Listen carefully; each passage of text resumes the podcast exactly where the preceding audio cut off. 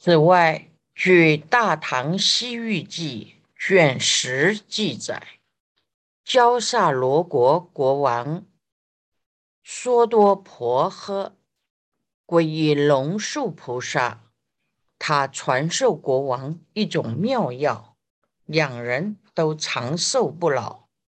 王子想早登王位，所以祈请龙树菩萨致敬。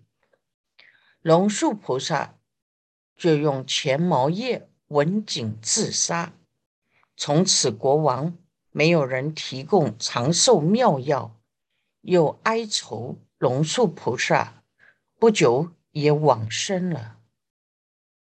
龙树菩萨的年寿。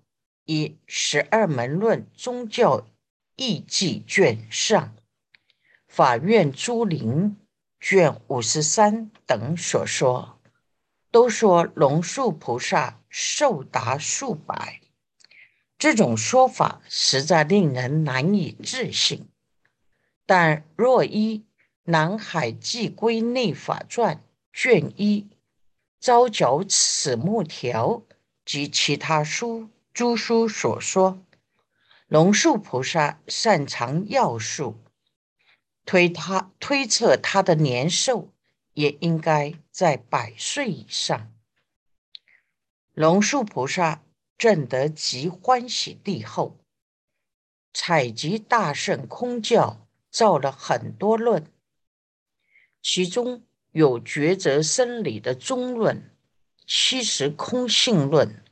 六十如理论、回真论等，即分别大恨的大智度论、十住毗婆沙论等，为了对治小圣学者执着一切实有的有见，提倡中观空教，就近倡导佛法真实的要义。来破除他们的有见，后来传法给圣提婆菩萨。圣提婆菩萨也是很聪明的一个人，从小饱读诗书，但是他有一个苦恼的问题：虽然满腹经纶，可是说话人家都不相信，他说的法没有人要来听。有一次，他经过一个供奉提纽天的庙，有人说是大自在天的庙，里面供奉天神。据说，如果向他祈求，就会满愿。他也想去祈求。守庙的人告诉提婆菩萨：“你在外面求一求就好了，不要进去拜那个神。”因为那个神有人进去看过一次，以后回去一百天以内都睡不着觉。那尊神是很威严的，称大自在天，也有人叫他毗纽天。圣提婆菩萨说：“没关系，我可以去看他。”当他去看天神祈愿的时候，有几万个人跟他走到庙里面去，因为平常没有人敢看那个天神的脸，他们想借机跟进去看。当天神看到提婆菩萨，他的玻璃眼珠满含嗔恨，瞪着提婆菩萨。提婆菩萨没有被吓到。告诉天神说：“你呀，做一个神，不要用外表吓人，外表不重要，重要的是你的灵验感应与你的精神。你的精神能够鼓励大家，能够给人家满月，才是做神的根本。你用外表是吓不到我的。”就爬上去。把天神的一个左眼拿下来，下面的人看了都吓死了，说：“你怎么这么亵渎神明，还把神明的眼睛挖下来？他说：“你们错了，我跟天神是相通的，我的想法跟他的想法是相合的。天神不是靠外表来称为神的，是靠他的精神与感应作用来帮助别人。我并没有亵渎他。他下来以后，当天晚上。”就办了很丰盛的酒席菜肴，斋天及供养天神，天神很感动。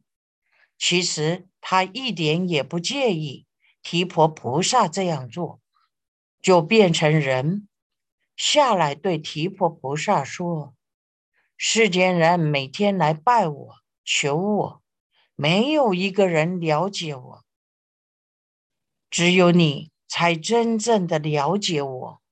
你说对了，我之所以称为神，是因为我的功德不在我的外表。你把我眼睛拿走了，你的眼睛要还我。提婆菩萨就把左眼挖出来给天神。天神说：“不行，一个还不够。”提婆菩萨。就把右眼也挖给他。提婆菩萨每挖一次，天神就用神力让他眼睛恢复正常。前后挖与恢复共一万次。天神说：“好了，你待我这么虔诚，你到底要什么？”他说：“我虽然学问很好，也很会说法。”可是没有人相信我有一个愿望，就是希望你加持我，以后说法人家会相信。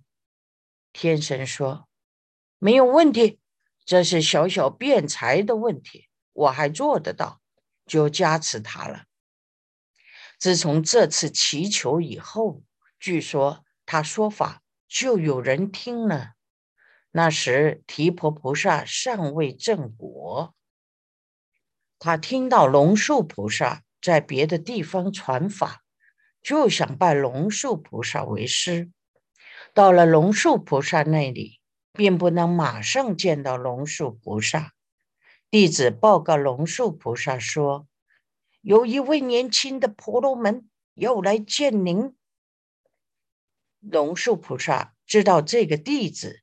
是可以传法、未来可以正果的人，就说：“你们拿一波水出去，如果他懂得我的意思，才可以来见我；不懂，就叫他不要进来我们这寺庙来。”他的弟子拿了一波水出去，给提婆菩萨看。提婆菩萨看了那波满满的水，就拿出一根针。放下去，弟子拿进去给龙树菩萨看，龙树菩萨看了很高兴，就叫他进来。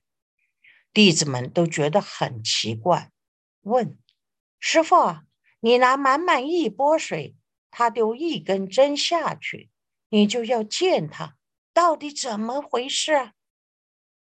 龙树菩萨就叫提婆菩萨自己说。提婆菩萨说。龙树菩萨的意思是，他的智慧像这满钵的水一样深刻圆满。你有办法了解我吗？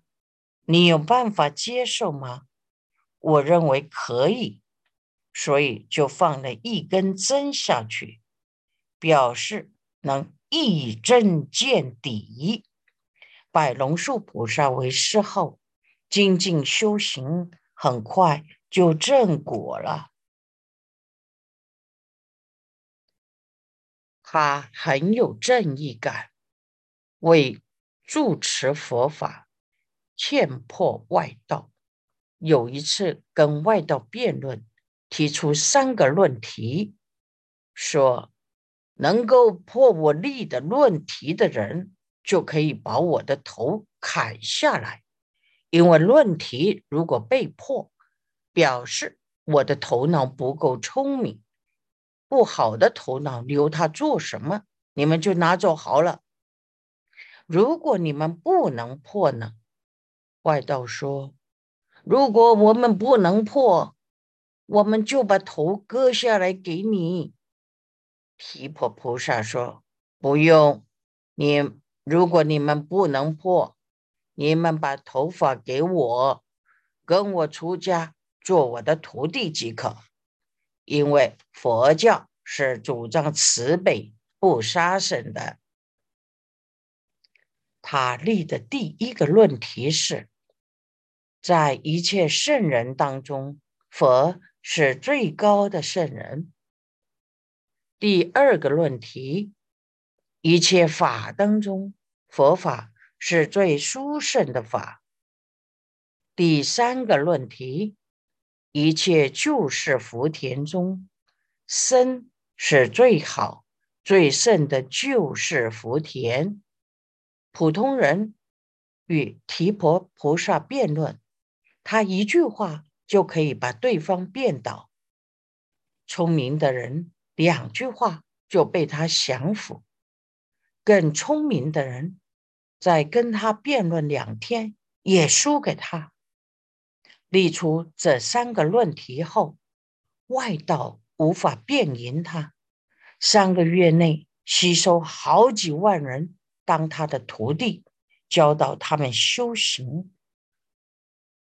其中有一个外道徒弟的弟子，很不高兴提婆菩萨，觉得他们的师傅被提婆菩萨收去当弟子，等于没有师傅了，就恨提婆菩萨，一直想杀死他。他想，你用口来破我师傅的口，我就用刀来破你的腹。我没有办法跟你辩论，可是我可以杀了你。他趁提婆菩萨从禅定出来，与弟子们讨论佛法，走回房间时，跟在后面刺杀他。外道刺破他的腹部，令五脏六腑露出来。此时提婆菩萨还没死，告诉外道。你赶快去树下拿我的袈裟，往上面跑，不要往下跑。我的弟子里面有正果的，了知因果业报无常的道理，他们不会追杀你。可是尚未正果的呢，他们会追杀你致死。你赶快往上跑吧。这个外道听了很感动。问提婆菩萨：“我杀死你，你为什么还要救我？”提婆菩萨说：“你杀的是业报，不是我。佛法里面没有我，没有你，没有杀人的人，没有被杀的人，也没有被杀这件事。你杀的是业报身而已。你赶快走吧。”外道的弟子就匆忙逃走。后来，他的弟子们闻声赶来，看到师父如此，非常难过，痛哭流涕。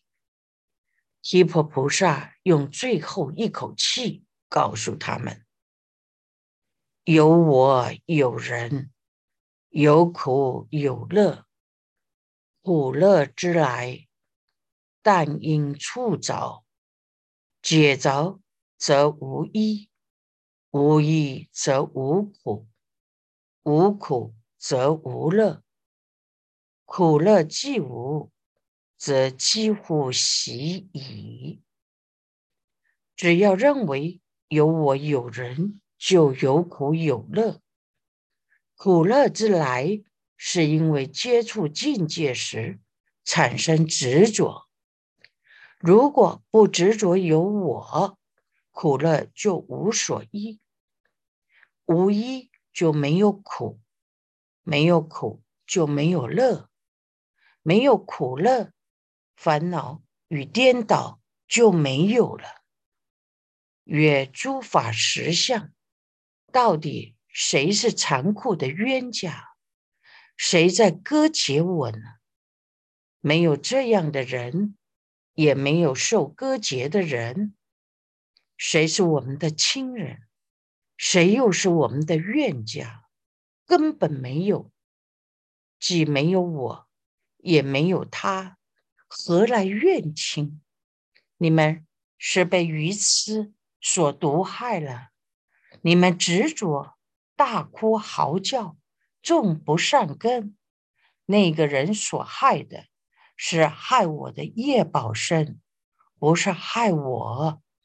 你们应该好好思考，不要以狂遮狂，以哀悲哀，不要再做这件事。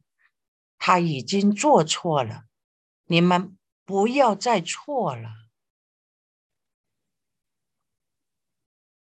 提婆菩萨是中观派的一个学者，他修空观成就，别人杀死他。他还想救杀他的人，他心里没有所谓的敌人，没有怨亲，也没有苦乐，因为官身如草木，非我非我所，被杀的身体就像把枯草剪下来一样，没有感觉。他将生死看得这么容易。真令人敬佩。郑提伯等诸大论师造百论等，阐宏阐大义，由是众生复着空见。提婆菩萨造了百论、四百论、广百论、百字论等，其他诸大圣论师也造种种论。弘扬阐述大圣的道理，因为他们提倡空教，学错的人又执着空见了，并不是每一个学习空教的人都会学错。这里是指有一些众生又执着空见，因此唯识学应运而出。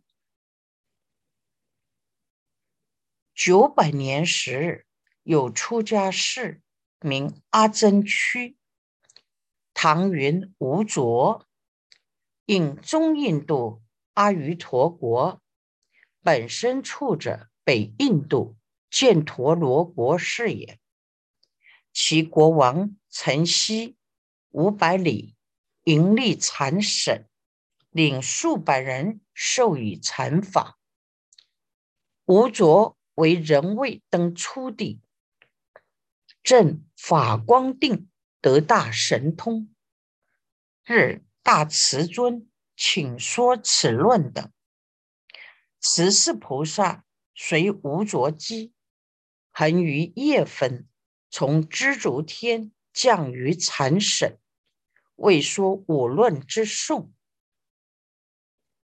一于结论，二。分别观所明分别于邪论，三大庄严论，四辩中边，五金刚般若。佛灭度九百年的时候，有一位出家人叫阿僧屈，翻成中国话就是无着菩萨。他应现在中印度的阿瑜陀国，出生于北印度犍陀罗国，后来到中印度去，在阿瑜陀国西边五百里处建立禅寺，禅省就是禅寺，领导众生修学圣道。无着菩萨是初地菩萨，得到第一义谛的法光定，并且得到大神通。法光是指证得诸法实相第一义谛的智慧。经典上说，自从他得到法光定以后，所有的经论都通达无碍。他也造了很多论，如《摄大圣论》等。他奉事供养弥勒菩萨，敦请弥勒十四菩萨到娑婆世界来说《瑜伽师地论》。弥勒菩萨随顺无着菩萨诚心祈求的机缘，常常在半夜从兜率天。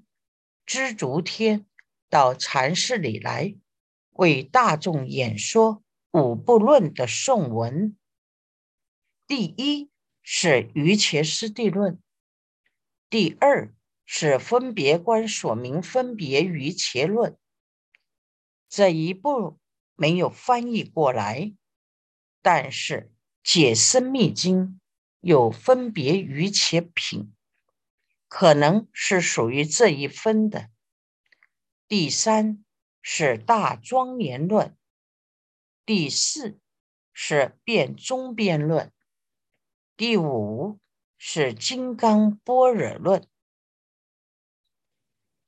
于时门人或见光明，不见相好，不闻教授；或见相好，不闻教法。或见闻者，然世代玄也远，名既因淹没，唯有无着，天人共之，感十四化，参受诸教。当时跟他一起学习的人，有人只看到弥勒菩萨的光明。但是看不到弥勒菩萨庄严的法相，也听不到弥勒菩萨的教导。有的人可以看到弥勒菩萨的庄严法相，但听不到他说法。有的人只看到弥勒菩萨，也能听闻说道说法。由于年代已经很久远了。跟他一起学的人名字已不可考，只有无着菩萨，天上人间都知道，感得弥勒菩萨的教化，听闻受持弥勒菩萨的种种教导。因此论中理不无，理无不穷，事无不尽，文无不是，义无不全。疑无不浅，止无不破，行无不备，果无不正。自非玄鉴高士，孰能唱和于此者哉？接下来是赞叹《于伽师地论》的功德。《于伽师地论》与说明诸法实相的真理没有。不彻底的阐明诸法的体相，没有不穷尽的能全的文，未尝不解释诸法实相的道理；所全的义，也未尝不达到它的功能。文义都诠释的很圆满，无疑不浅，无执不破。本论有很多破疑浅执的地方。能破除众生对断肠二界及对世间法或出世间诸法实相的怀疑，也能去除众生对空有的偏执。此论的修行法要解释的无不周延完备。如果依教奉行，不会走错路，一定能顺利证得三圣道果。如果不是具备微妙智慧的高才永哲与发大愿心的人，谁能够照这部论？谁又能随顺学习这部论呢？此处主要赞叹弥勒菩萨及无着菩萨。圆就是微妙，见就是照，具备微妙的智慧。才能够照见诸法实相，唱就是照，和就是随顺与学习。我们也是三生有幸，得以学习到这部大论。学习这部大论不是件容易的事，如果没有耐心，可能学到一半就不想学了，因为一百卷内容实在太多。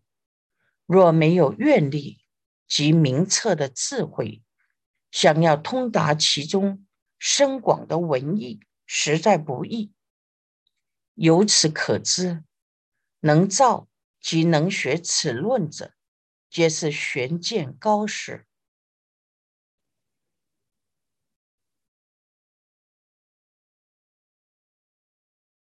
藏法师以超世之量，道还原之梗流，故能出玉门而狭正，立金沙而训道。乃到中印度摩羯陀国那烂陀氏，与大三藏施罗跋陀罗，使闻此论，闻亦领会，亦若谢平。虽复所尽诸国，背通群章之妙，而研究法相，贺思于之文，继而玄任上京。奉诏于弘福寺，以贞观二十一年五月十五日诏议此论，至二十二年五月十五日绝笔解作。此论范本有四万颂，颂三十二言，译为一百卷。玄奘大师以超世的气量。冒着生命万险到印度去取经，有感于当时传入中土的经典不完备，翻译也不圆满，对于当场和现场这个问题不能解答，感慨障碍重重，不能回到正法的源流，乃出敦煌西区的玉门关。远征印度，经过无边无际的广大沙漠，多次几乎丧失生命而殉道，历经千辛万苦，长达三年的风霜岁月，才到达目的地。大师晚年提到，为了求法，长久的旅行，经常露宿沙漠。饱受风霜，还有风湿病，常时颠簸的生活与生命的折损，真的是殉道之行。因此，六十五岁就往生了。